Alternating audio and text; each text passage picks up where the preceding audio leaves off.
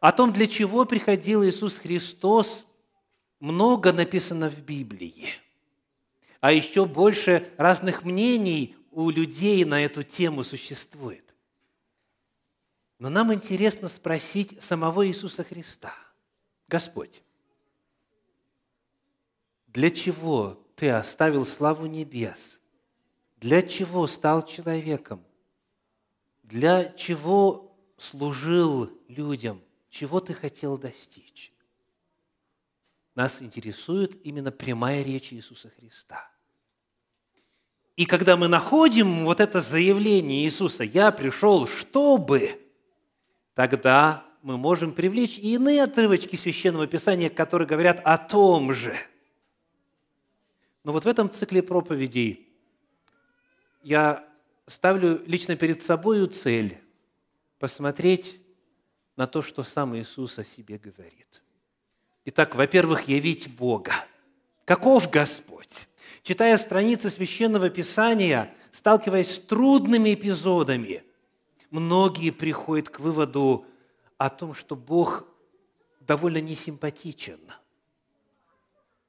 И сегодня многие атеисты, современные атеисты, неоатеисты обвиняют Бога и отвергают Его в первую очередь на основании нравственных требований к Нему.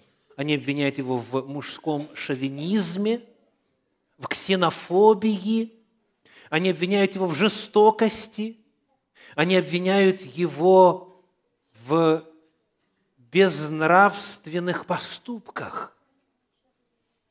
Чего стоит только популярная христианстве фраза «Покайся и уверуй в Иисуса Христа, не то будешь вечно гореть в адском пламени». Чувствуйте, как любовью и какой любовью наполнен этот призыв. О Боге бытуют самые неверные, искаженные представления. И вот Иисус Христос, во-первых, пришел для того, чтобы сказать, вот каков Бог. Видевший меня, видел Отца. Я открыл им имя Твое. Дорогие, если у вас когда-то появляются сложности в разумении каких-то отрывков Священного Писания, помните, что если эти сложности касаются того, как представлен Бог, то это тот же самый Бог, который ходил по пыльным дорогам земли Израиля в лице Иисуса Христа. Это та же самая личность. И только сквозь призму Иисуса Христа мы можем понять, во всем объеме, каков Бог на самом деле. Это первая цель. Миссия Иисуса Христа, двоеточие, явить Бога. Для чего еще приходил Иисус? Давайте начнем сегодня наше исследование с пророчества. Книга пророка Исаии, 42 глава, 21 стих. Исаия 42, 21. Написано. «Господу угодно было ради правды своей возвеличить и прославить закон. Слово «закон» в оригинале это Тора. Господу угодно было возвеличить и прославить Тору, дословно говорит подлинник. Вот у него была такая цель. И сделал он это, и фактически даже должен был, вынужден был это сделать. Ради чего?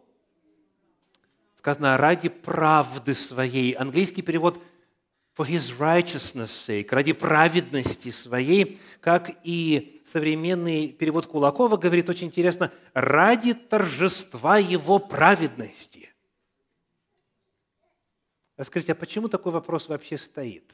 И когда, в каких случаях стоит вопрос о том, праведен ли или не праведен кто-то? Когда в этом есть сомнение, абсолютно верно. ради торжества своей праведности Богу важно было, угодно было возвеличить и прославить закон. И вот этот вот термин, который у нас переведен как «правда», в современном переводе как «праведность», как гласит World Biblical Commentary, у пророка Исаии значение этого термина ближе к термину «легитимность» чтобы доказать свое право, праведность, правоту, свою легитимность, Богу важно было возвеличить и прославить Тору. Это сразу же поднимает вопрос обвинений в адрес Бога. Сомнений в том, каков Бог на самом деле. И вот для того, чтобы устранить эти вопросы, Господу важно было возвеличить и прославить Тору. Вопрос, как он намеревался это сделать? Помните, мы по-прежнему находимся в пророческой книге. Давайте посмотрим, что перед этим двумя стихами до этого написано. 42 глава, стихи 19-20. 19-20 у пророка Исаия. Кто так слеп, как раб мой, и глух, как вестник мой мною посланный? Кто так слеп, как возлюбленный, так слеп, как раб Господа? Ты видел многое, но не замечал, уши были открыты, но не слышал. И вот дальше пророчество. Господу угодно было ради правды своей возвеличить и прославить закон. Как он намеревался это сделать, соответственно? Через того, кто назван здесь, снова смотрим на 19 стих, назван здесь такими словами, как раб Божий, вестник Божий, посланник Божий и еще какой термин? Возлюбленный Божий. Через того, кто есть раб Божий, вестник, посланник и возлюбленный Божий, Господь возжелал возвеличить и прославить свою Тору. Кто это такой? О ком идет речь? Давайте еще шире возьмем контекст этого пророчества, начиная с первого стиха 42 главы книги пророка Исаии. Исаия 42 глава, прочитаем первые четыре стиха. «Вот отрок мой, которого я держу за руку, избранный мой, которому благоволит душа моя положу дух мой на него и возвестит народом суд, не возопьет и не возвысит голоса своего, и не даст услышать его на улицах. Трости надломлено не переломит, и льна курящегося не угасит. Будет производить суд поистине, не ослабеет и не изнеможет, доколе на земле не утвердит суда, и на закон его будут уповать острова». Новые термины появляются. Какие? Первый стих 42 главы отрок мой, избранный, которому благоволит душа моя. Кто это? Это Иисус Христос. Ибо когда мы открываем Евангелие от Матфея, 12 главу, стихи с 15 по 21, мы снова встречаем это пророчество Исаии, только теперь уже с провозглашением его исполнения – 12 глава книги Евангелия от Матфея, стихи с 15 по 21. «И последовало за ним множество народа, и он исцелил их и запретил им объявлять о нем, да сбудется реченное через пророка Исаию, который говорит «Се отрок мой». И дальше цитата. Итак, мы узнаем, дорогие, что вот эту миссию по возвеличиванию и прославлению Торы Господь намеревался осуществить через Иисуса Христа. И именно об Иисусе Христе это пророчество 42 главы книги пророка Исаии. И это засвидетельствовано на страницах Слова Божьего в евангельском повествовании. Соответственно, цель пришествия Иисуса Христа, пока согласно пророчествам, пока согласно пророчествам, заключается в чем? Давайте сформулируем название сегодняшней проповеди. Миссия Иисуса Христа, двоеточие, прославить закон. Возвеличить и прославить закон. Вы знаете, конечно же, что на само название проповеди звучит провокационно, потому что подавляющее большинство христиан верят прямо обратному. Миссия Иисуса Христа – упразднить закон. Миссия Иисуса Христа – отменить закон. Миссия Иисуса Христа – освободить народ завета от иго закона. Слышали? У Господа были другие цели. Господу угодно было ради легитимности, праведности, правоты своей возвеличить и прославить закон через того, кто назван отрок, избранный, возлюбленный и так далее. Через Иисуса Христа Господь возжелал возвеличить и прославить закон. Сегодняшняя проповедь так и называется «Миссия Иисуса Христа, двоеточие, прославить закон». Прославить закон. И когда мы открываем Священное Писание, мы находим, что Он осуществил, Иисус Христос исполнил эту миссию главным образом четырьмя способами. Есть четыре главных ответа на вопрос, как Иисус возвеличил и прославил закон. Давайте сделаем краткий обзор этих четырех ответов. Приглашаю вас вначале посмотреть на послание апостола Павла к римлянам, 10 главу. Римлянам 10 глава, стихи 6 по 9. Римлянам 10 глава, стихи 6 по 9. «А праведность от веры так говорит – не говори в сердце твоем, кто взойдет на небо, то есть Христа свести, или кто сойдет в бездну, то есть Христа из мертвых возвести. Но что говорит Писание? Близко к тебе Слово в устах твоих и в сердце твоем, то есть Слово веры, которое проповедуем – Ибо если устами твоими будешь исповедовать Иисуса Господом и сердцем твоим веровать, что Бог воскресил его из мертвых, то спасешься. К сожалению, текст, высвечиваемый на экране, не передает всех пунктуационных знаков. А нам они здесь важны, потому что апостол Павел работает с конкретным отрывком Писаний. Посмотрите, пожалуйста, на начало восьмого стиха, если можно. Как начинается восьмой стих? «Но что говорит Писание?» И дальше в печатанных изданиях Библии кавычка открывается, и идет цитата.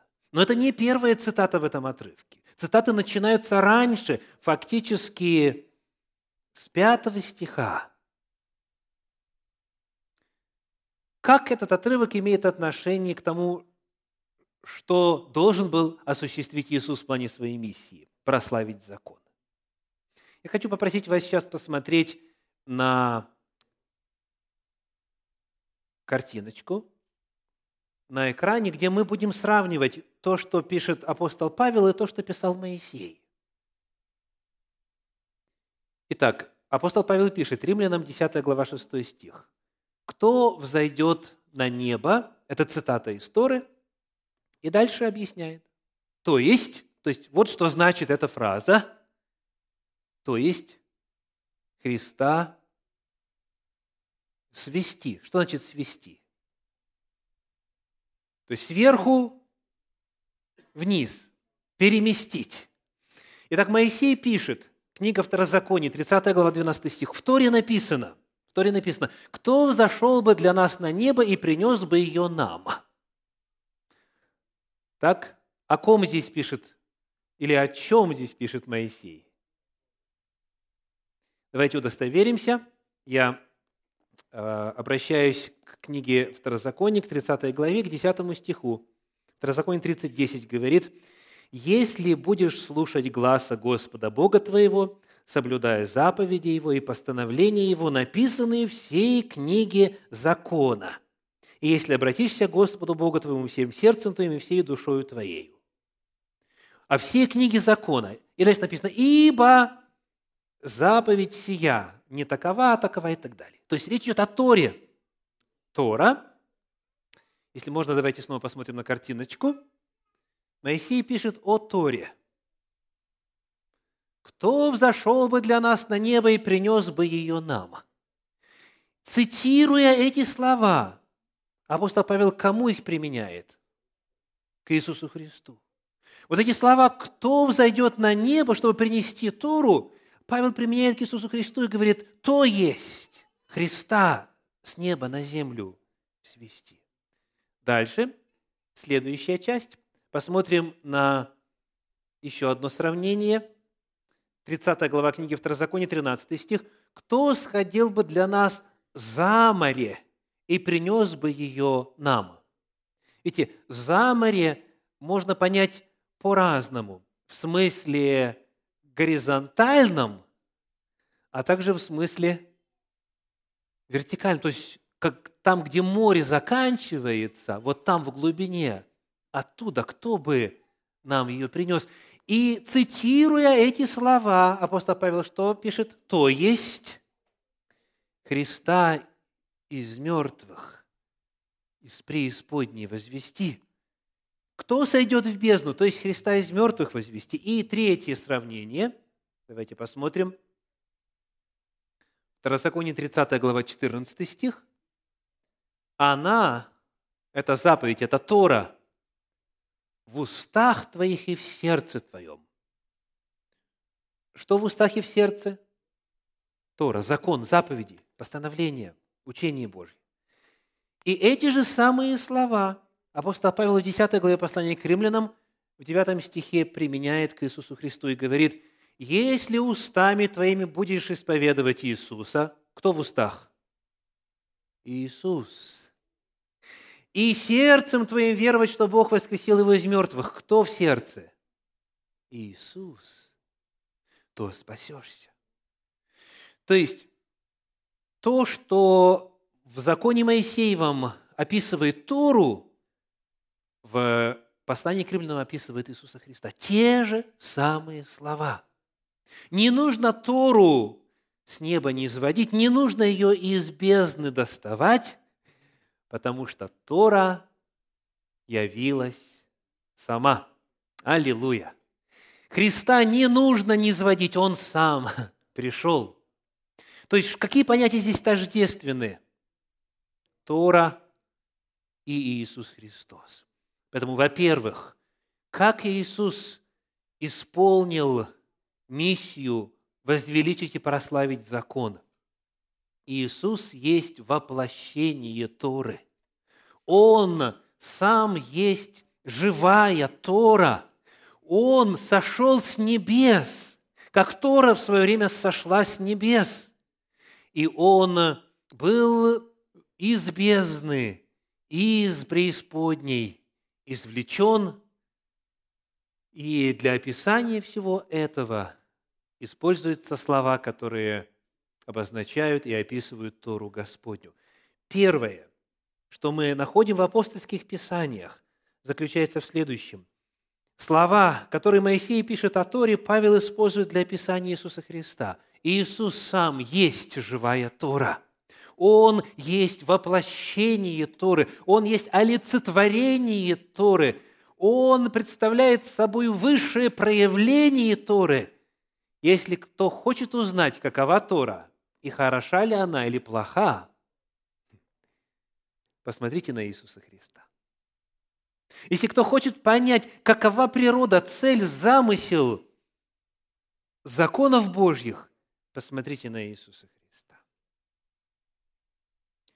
Правда, получается несколько иная картина.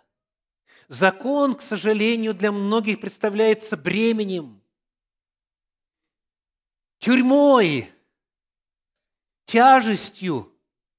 А Иисус Христос, наоборот, чем-то радостным, легким, привлекательным. А Библия говорит, что Тора и Христос – это тождественные понятия. Христос и есть Тора, пришедшая во плоти. Это первый способ, каким Иисус Христос осуществил на земле миссию возвеличить и прославить закон. Он воплотил Тору в себе. Это первое. Как еще? Приглашаю вас посмотреть на Евангелие от Матфея, пятую главу. Сейчас мы как раз будем обращаться к тому отрывку, который содержит прямую речь Иисуса Христа и его заявление о том, для чего Он пришел. Вот сам Иисус своими словами о цели своего пришествия. Итак, читаем. Матфея 5 глава, 17 стих.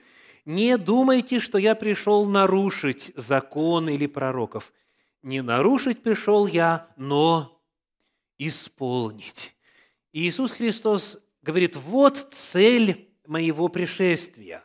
Это заявление о миссии Иисуса Христа. Я пришел, чтобы. Хочу прочитать для вас этот стих в современном переводе Российского библейского общества. «Не думайте, что я пришел отменить закон или пророков не отменить я пришел, а исполнить.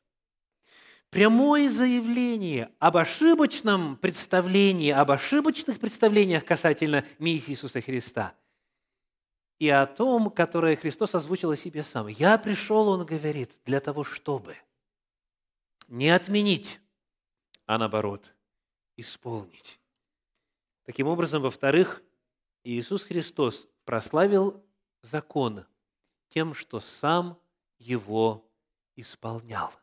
И это означает не только то, что в нем Тора исполнялась, а также то, что он жил по заповедям Торы, как написано в послании Галатам в 4 главе, в 4 стихе Галатам 4.4, «Но когда пришла полнота времени, Бог послал Сына Своего Единородного, который родился от жены, подчинился закону, Христос жил по закону. Он был послушен закону. В первом послании апостола Петра, во второй главе, стихах 21 и 22, об этом говорится так. 1 Петра, 2 глава, 21-22. «Ибо вы к тому призваны, потому что и Христос пострадал за нас, оставив нам пример, дабы мы шли по следам Его.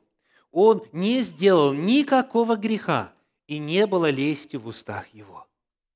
И Иисус Христос не сделал никакого греха. За всю свою жизнь Он ни разу не нарушил Божьи заповеди. Он ни разу не нарушил Тору. Это то, что о нем пишет апостол Петр, вторя апостолу Павлу. Итак, у нас есть заявление самого Иисуса. Не думайте, что я пришел отменить, напротив, я пришел исполнить. У нас есть заявление апостола Павла о том, что он подчинился закону. У нас есть заявление апостола Петра о том, что он не сделал никакого греха, то есть ни в чем закон Божий не нарушил. И с другой стороны, у нас есть заявление многих христиан, которые верят прямо противоположному. И говорят, как это не нарушил? И субботу нарушал, и к нечистому прикасался, и это делал, и то делал он как раз-таки, по их мнению, пришел продемонстрировать, что теперь можно жить без Торы. И смотрите, что происходит, какая ирония звучит в этих словах. Помните ли вы, дорогие, кто вменял Иисусу нарушение Торы? Те, кто распял Его то приговор вынес ему, кто искал лжесвидетелей, чтобы попытаться доказать, что он в чем-то согрешил. То есть получается, что те верующие, которые говорят, Иисус Христос нарушал Тору, они становятся на сторону обвинителей, оппонентов Иисуса Христа. И они, подобно фарисеям, садукеям, книжникам, не уверовавшим – и иным лидерам в Синедрионе говорят, он грешник, он беззаконник, он нарушал и других учил нарушать. Перед каждым из нас выбор. Либо стать на сторону Иисуса Христа, апостола Павла, апостола Петра и Божьей истины, либо примкнуть к когорте обвинителей Иисуса Христа, его оппонентов. Среднего не дано. С кем вы? Вот ключевой вопрос на данном этапе проповеди. Итак, Иисус Христос пришел возвеличить и прославить Тору, возвеличить и прославить закон. Во-первых, как воплотив в себе, став живой Торой. Во-вторых, соблюдя, неукоснительно, не нарушив никакой заповеди, подчинившись Торе во всем. Иисус Христос достиг своей миссии прославить Божий закон тем, что Он сам его соблюдал. Он жил по Божьему закону. В-третьих, давайте посмотрим на Евангелие от Матфея, пятую главу, стихи 18 и 19. В этой же Нагорной проповеди Иисуса Христа, где Он заявил об одной из целей своей миссии, Он далее продолжает разговор о значимости Торы. Пятая глава Евангелия от Матфея, стихи 18-19. «Ибо истинно говорю вам, доколе не придет небо и земля, ни одна иота или ни одна черта не придет из закона, пока не исполнится все». Итак, вывод. Итак, кто нарушит одну из заповедей сих малейших и научит так людей, тот малейшим наречется в Царстве Небесном. А кто сотворит и научит, тот великим наречется в Царстве Небесном. Опуская вопросы о том, что значит великий и малейший, скажите, Христос здесь учит соблюдать или нарушать? Совершенно определенно, правда? Доколе стоит небо и земля, будет сохранять свою значимость Тора. И даже кто малейшую заповедь нарушит, тому зачтется. Иисус Христос, как мы видим, это в-третьих, учил других соблюдать Тору. В-третьих, Он возвеличил и прославил закон, уча других соблюдать Тору. Вся Нагорная проповедь, первая часть, пятая глава Евангелия от Матфея, чему посвящена? Иисус цитирует заповедь «Не убивай», «Не прелюбодействуй» и так далее, и показывает, и учит, как эти заповеди соблюдать. Он учил других, как соблюдать закон правильно. И он предупреждает, если праведность ваша не превзойдет праведности книжников и фарисеев и так далее. Он в определенном смысле противопоставляет свое, толкование, свой комментарий некоторым распространенным комментариям учителей своего времени. И он обосновывает свою проповедь всегда словами «так написано». Иисус Христос выполнил миссию возвеличить и прославить закон, в-третьих, тем, что учил других соблюдать и жить по заповедям Божьим. Он учил, что Тора неизменна, даже ее самая маленькая заповедь по-прежнему сохраняется. Давайте посмотрим на еще один эпизод на эту же тему. Евангелие от Луки, 10 глава, стихи с 25 по 28. С 25 по 28. «И вот один законник, встав и искушая его, сказал, «Учитель, что мне делать, чтобы наследовать жизнь вечную?» Интересно знать ответ на этот вопрос, правда? Послушаем, что Христос сказал. 26 стих. Он же сказал ему, в законе что написано? Как читаешь? Так каков ответ Иисуса Христа на вопрос законника? Читай Тору и узнаешь. И дальше, 27 стих. Он, законник, сказал ответ, «Возлюби Господа Бога твоего всем сердцем твоим и всей душой твоей, всей крепостью твоею и всем разумением твоим», процитировав что? Второзаконие, шестую главу, да? «И ближнего твоего, как самого себя», процитировав книгу Левит, 19 главу. То есть законник отвечает на вопрос, что Тора говорит. И вот теперь реакция Иисуса, 28 стих. Иисус сказал ему, правильно ты отвечал, так поступай и будешь жить. Да каков ответ Иисуса Христа на вопрос о том, как жить? Живи по Торе. Вот так поступай и будешь жить. Мы находим, что Иисус учил других соблюдать Тору. Еще один эпизод.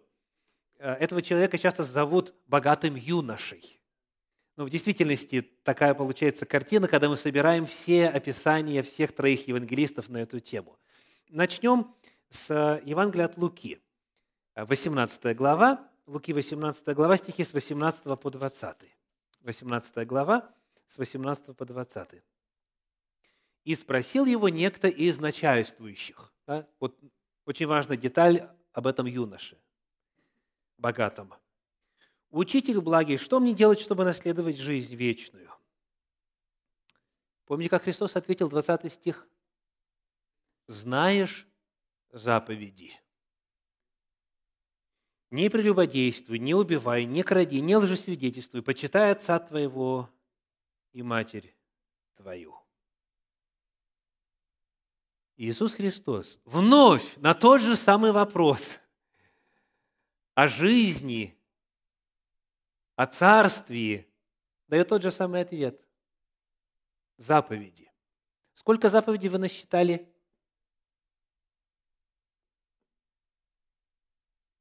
Не прелюбодействуй, не убивай, не кради, не лжесвидетельствуй, почитай отца и мать. Пять. Пять. Так? Ну, естественно, нашли специалисты, которые говорят, вот только эти. Но что интересно, здесь цитируются заповеди только из Деколога, да, из десяти заповедей. Но когда мы смотрим параллельные Евангелия, там список чуть отличается. Посмотрите, пожалуйста, на Евангелие от Матфея, 19 главу. Тот же самый эпизод, та же самая история, тот же самый начальник, богатый молодой человек. 19 глава, стихи 18 и 19. Говорит ему, какие? Иисус же сказал, не убивай, сравниваем со списком Луки, не прелюбодействуй, не кради, не лжесвидетельствуй, почитай отца и мать. Пока одинаково, да? То есть пять заповедей из Деколога. А дальше Христос говорит, и люби ближнего твоего, как самого себя. Эта заповедь уже не из Деколога. Это, опять же, Левит 19, 18. Так? Итак, пять заповедей для жизни Божьей нужно или шесть? Давайте посмотрим еще одно место. Это Евангелие от Марка, 10 глава, 19 стих. Марка 10, 19.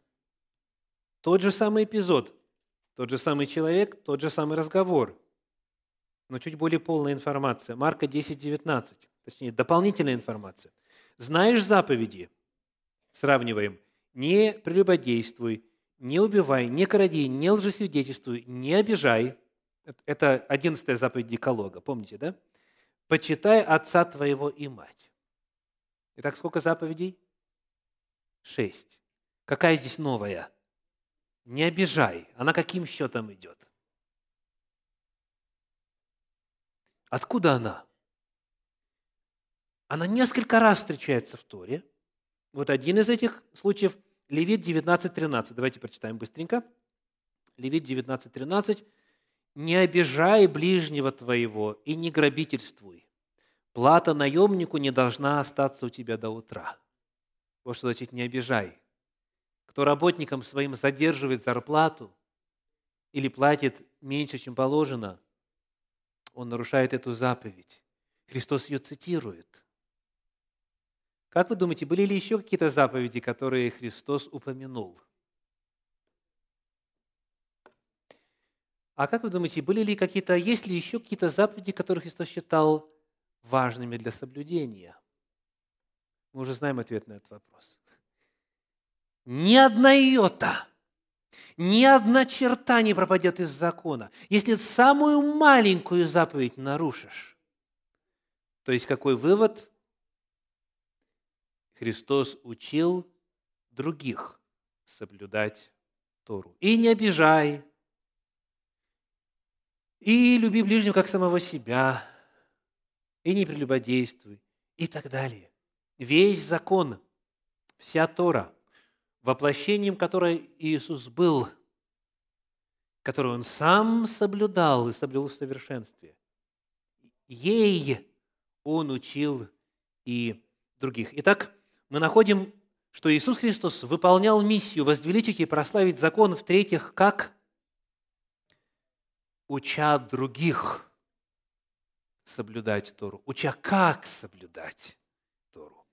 И, наконец, в-четвертых, Иисус Христос прославил закон следующим образом. Приглашаю вас открыть послание к евреям, 9 главу, 15 стих. Евреям 9, 15. «И потому он есть ходатай Нового Завета, дабы вследствие смерти Его, бывшей для искупления от преступлений, сделанных в Первом Завете, призванные к вечному наследию, получили обетованное. Как бы вы ответили на следующий вопрос?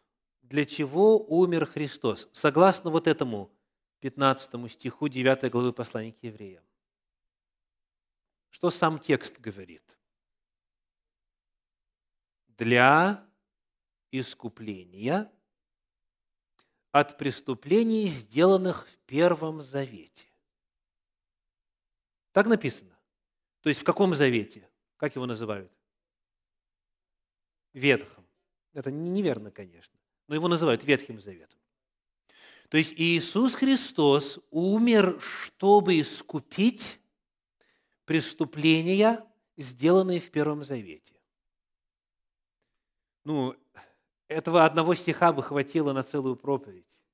Насколько он глубоко открывает цель миссии Иисуса Христа. Скажите, а как же быть с преступлениями, сделанными в Новом Завете –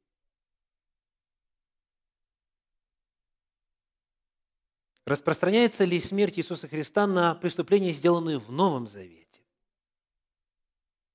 Да?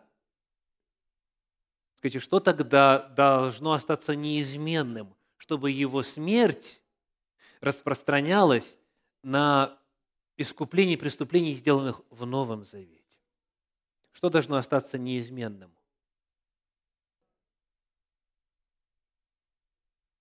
Мерила этих преступлений. Мерила этих преступлений. Если Иисус Христос устранил мерила, то тогда нет нужды в искуплении. В послании к римлянам в 4 главе, в 15 стихе написано, «Закон производит гнев». Потому что где нет закона, нет и преступления – и Иисусу Христу не было нужды умирать, если бы закон Божий можно было отменить. Это же очень легко. И те из нас, кто жил достаточно в Советском Союзе, чтобы ощутить разницу перемен, которые имели место вследствие так называемой перестройки, эта картина должна быть очень понятна. Тысячи и тысячи людей, верующих, сидели в заключении за распространение религиозной литературы, за религиозную пропаганду, за организацию общин и так далее, за деятельность, которая тогда считалась антисоветской, преступной. А потом, когда была объявлена гласность, свобода, а, то тысячи, десятки тысяч этих верующих были из места заключения освобождены. Почему? Отменили статью. То есть не за что сидеть. Не за что сидеть. И потом, пожалуйста, выходи на свободу. Если есть возможность поменять закон, который тебя объявляет преступником, вследствие чего ты оказался в заточении и несешь и отбываешь наказание, то при отмене этого закона ты больше уже не преступник. Где нет закона, нет преступления. Что же соделал Иисус Христос своей смертью? Он продемонстрировал, что закон Божий отменить нельзя. Если бы это можно было, если бы это возможно было, то тогда не нужна была бы эта жертва. Отменил закон, и нет преступления, нет необходимости жертвы за грех, нет необходимости голговских страданий, нет необходимости пролитой крови Агнца Божия. Еще раз возвращаемся к этому отрывочку. Евреям 9 глава 15 стих. «И потому он есть ходатай Нового Завета,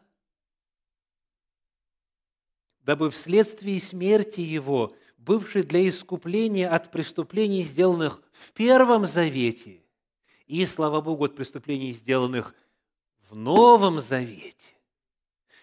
И за все преступления, сделанные до самого конца истории Земли, одна жертва была принесена однажды, как пишет дальше послание к евреям, навсегда. И Иисус Христос умер, потому что закон Божий не изменен – и это четвертый ответ на вопрос, как он возвеличил и прославил закон. Его смерть демонстрирует, смерть Иисуса Христа демонстрирует неизменность Божьего закона. Он прославил закон своей смертью.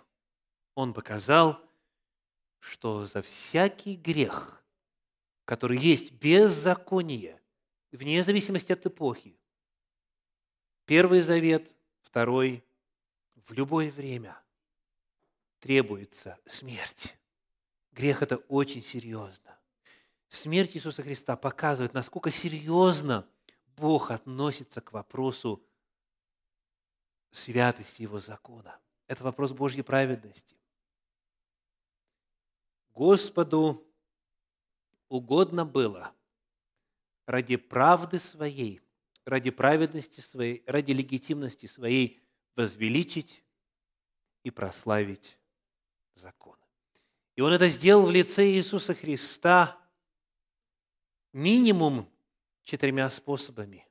Иисус воплотил в себе Тору, Иисус соблюдал Тору, Иисус учил соблюдать Тору, и Он умер продемонстрировав неизменность Божьего закона. И когда мы смотрим на эту миссию Иисуса Христа и задаем вопрос о нас с вами, Священное Писание многократно заявляет истину, которую мы находим и в 8 главе послания апостола Павла к римлянам.